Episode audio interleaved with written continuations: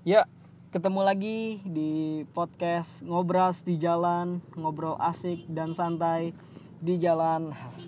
Masih masih bersama gue Denny Kurniawan. Yo. Em, episode ketiga. Gue episode ketiga ini kayak mau ngebahas tentang sosial media dan tentang kebebasan berpendapat. Asik. Eh, sekilas agak berat tapi nggak nggak terlalu ini sih kayak gue tuh cukup tergelitik eh, dengan fenomena sosial media saat ini karena lu tahu banyak banget em, orang-orang yang menggunakan sosial media itu kayak em, seenaknya atau gak ada gak ada edukasinya gitu. Jadi em, apa apa lebih baik ya kayak orang tuh diedukasi dulu baru bisa pakai sosial media. Karena em, banyak yang nggak ngerti eh, tulisan mereka atau eh, cara mereka pendapat pendapat mereka tuh bisa mempengaruhi hidup banyak orang gitu. Bisa mempengaruhi perpecahan eh, umat bera- beragama etnis atau dan semacamnya kayak gitu. Jadi lebih baik kayak diedukasi dulu lah gimana gimana caranya penggunaan eh, bukan bukan penggunaan sosial medianya bukan gini ya bukan em, gimana cara pakai Facebook atau lu gimana cara update status bla bukan. Jadi em, dampak dampak yang lu berikan di saat lu em, upload sebuah status atau sebuah gambar bikinan lu tuh punya dampak yang negatif atau memang nantinya akan em, merubah kehidupan orang jadi lebih baik. Itu yang perlu ditanemin ke banyak orang terhadap sosial media. Kedewasaan sih kedewasaan itu. Dan dulu em, kalau nggak salah 2015 gue waktu itu agak agak bingung sih kayak eh, pada saat itu Kapolrinya masih Pak Badrodin Haiti ya. Pak Badrodin Haiti waktu itu kalau salah tolong dikoreksi. Dia dia mengeluarkan surat edaran Kapolri tentang em, hate speech ujaran kebencian. Uh, saat itu memang em, masih belum terlalu rame kayak di tahun-tahun sekarang ini. Tahun-tahun sekarang ini mulai gila banget. Gue nggak ngerti uh, kenapa. Mulai mulai sadis sih sekarang menggunakan sosial medianya. Dan pada saat itu gue ngerasa kayak ngapain juga uh, bikin uh, peraturan seperti itu. Tapi ke sini sini tuh kayak peraturan itu tuh uh, cukup cukup berguna juga buat um, kepolisian menjadi apa namanya kayak dasar hukum ya gitu ya. Dasar hukumnya buat orang-orang yang suka menebar kebencian dan kalau orang-orang ini selalu bilang em, tentang kebebasan berpendapat dikekang terus eh, demokrasi mereka dikekang atau apa ya sebenarnya lu lu ngerti nggak sih gitu ya Em, lu ngerti nggak sih tentang ujaran kebencian dan kebebasan berpendapat? Itu dua hal yang sangat berbeda loh Oke, contoh gini, ah, em, lu lu do, waktu itu ada ada kasus em, Pak Jokowi em, mukanya diedit jadi kayak ada cupat kayak kayak gitu kan, ada pink babi atau apa gitu kan.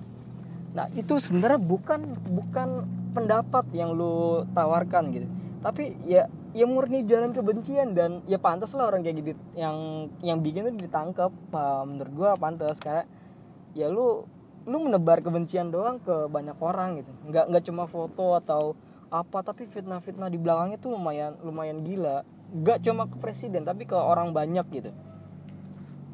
Dan semestinya yang kenapa kebebasan ber- berpendapat itu sangat penting karena di mana pendapat lu tuh pendapat punya dasar punya dasar. Setiap yang lu lontarin itu semuanya punya dasar. Dan lu bisa jadi kayak um, punya argumennya um, kaya gitu lu punya dasar yang jelas lu punya um, ini kata siapa dan jelas dan buku yang lu baca juga jelas. Jadi lu tuh ngeluarin sebuah statement atau pendapat di sosial media tuh um, lebih lebih jelas gitu ke orang yang baca atau orang yang um, dengar.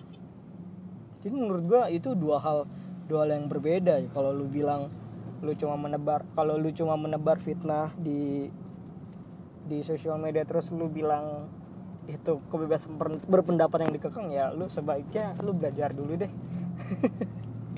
Gue gue agak-agak kesel makanya eh, salah satu alasan itu juga kenapa gue mengurangi mengurangi kayak eh, melihat-lihat di Instagram. Karena lu lihat kalau kalau Facebook udah udah banyak ditinggalin lah ya karena kalau Facebook uh, temen lu yang di dalam satu lingkaran lu itu lu bisa unfollow. Jadi uh, saat, uh, saat temen lu nge-share uh, artikel nggak pernah jelas tanpa ada sumbernya ataupun hal-hal yang nggak penting lah menurut lu gitu. Jadi lu bisa unfollow mereka lu lu nggak dapet fitnya mereka lu nggak dapet postnya mereka tapi lu masih tetap berteman. Dan dan ini masalahnya kalau misalkan kita uh, unfriend teman malah justru um,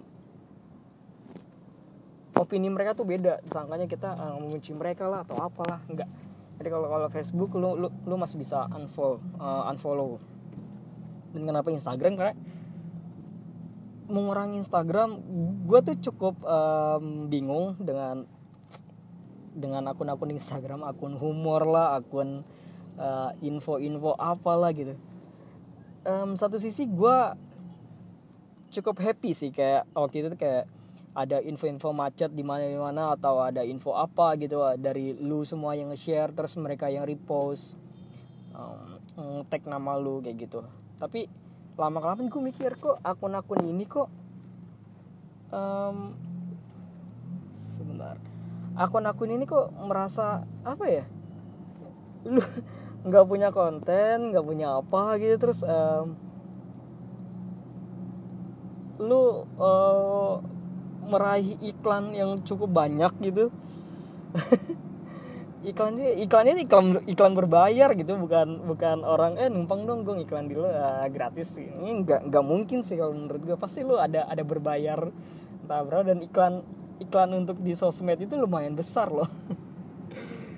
Uh, artis-artisnya sekali iklan bisa berapa juta itu ya? Gue gue nggak pernah tahu sih kayak kayak gitu kenapa aja atau enggak gue nggak tahu tapi yang akun-akun yang humor atau akun komedi akun uh, info dan lain-lain itu itu lumayan cukup besar loh penghasilan dari dari um, post-post kalian. Dan gue penasaran setiap orang yang di repost sama mereka itu sebenarnya lu tuh dapat dapat komisi nggak sih dari dari tiap post yang mereka publish gitu? Dari dari lu dari lu semua kayak gitu gue gua gua agak bingung kayak dapat nggak sebenarnya? Karena uh, semua post itu kan punya value nya sendiri gitu.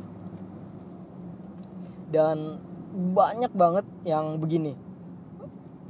Um, kontennya kopas kontennya kopas entah dari artis siapa entah dari akun sosial media mana di kopas sama dia.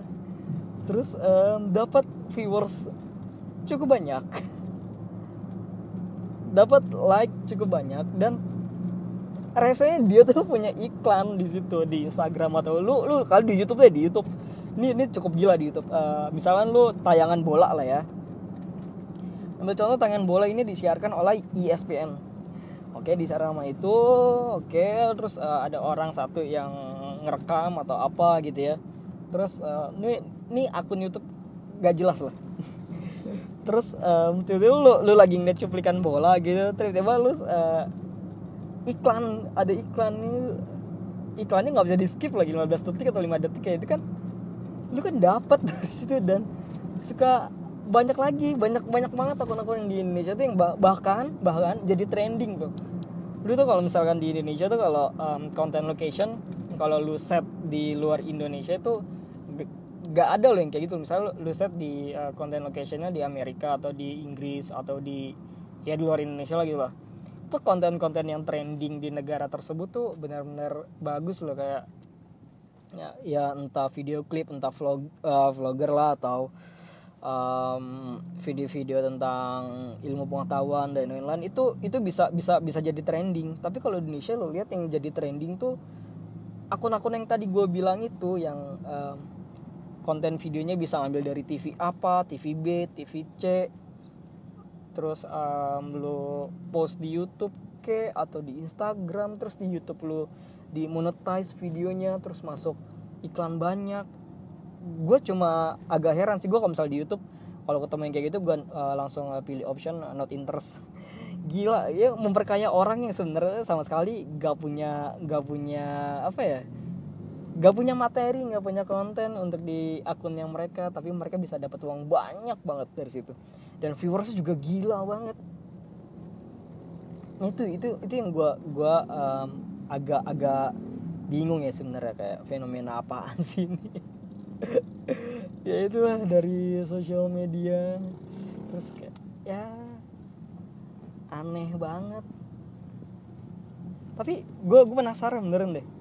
Lu ya semua yang di repost itu waktu itu uh, lu sebenarnya dapat gak sih komisi atau dapat du ya dapat apa pun itu dari akun itu selain ngetek nama lu gitu atau memang sebelum di tag uh, eh gue mau post uh, dari Instagram lu nih um, komisinya sekian lu bersedia nggak? Ah, atau ada ada ada kayak gitu tuh.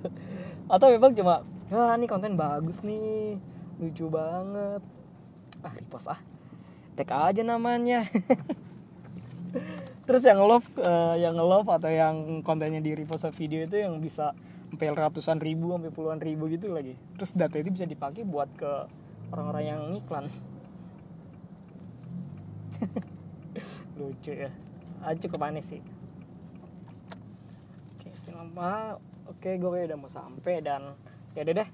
Itu kayaknya untuk materi di episode 3 itu cukup di situ dulu aja. Sampai jumpa di episode berikutnya. Oh iya satu lagi uh, podcast ngobras di jalan lu udah bisa dengerin di uh, uh, lu bisa dengerin di uh, SoundCloud uh, soundcloud.com uh, slash uh, ngobras di jalan atau sekarang udah masuk di uh, podcast di Apple ya kalau misalnya dia pakai iOS atau macOS gitu ada aplikasi podcast. Nah itu ada tuh kalau lu cari ngobras di jalan itu keluar tuh uh, podcastnya podcast ngobras di jalan. Oke kalau ada yang mau ada yang nanya nggak ya? Cuma kalau ada yang mau nanya boleh deh nanya atau ngasih kritik saran. Gue gue terima kasih banget. Lu bisa kirimin ke ngobras di jalan at gmail.com uh, untuk saat ini kayaknya gue belum belum belum bikin akun sosmed kayak Instagram atau um, apa ya Twitter atau apa gue belum ada deh. Jadi kayak untuk sementara eh, nggak uh, ada ASFM juga. Sementara di email dulu aja deh di ngobras di jalan at gmail.com oke okay, bye semua